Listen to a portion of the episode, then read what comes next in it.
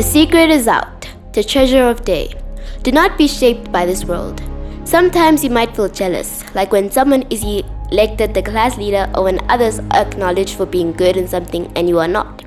This also happened to Cain and Abel.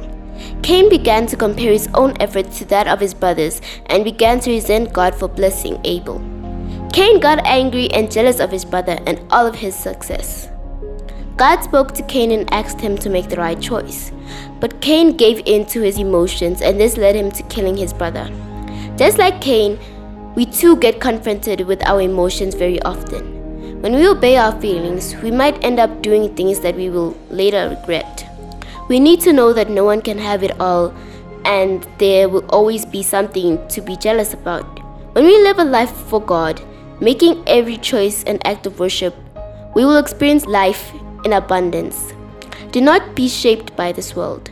Romans 5, verse 17 says, This is true that through the sin of one man, death began to rule because of that one man. But how much greater is the result of what was done by one man, Jesus Christ? All who receive God's abundant grace and are put right with Him will rule in life through Christ. Yes, you can rule over jealousy as well. Today's treasure fact is living for God means making every choice an act of worship.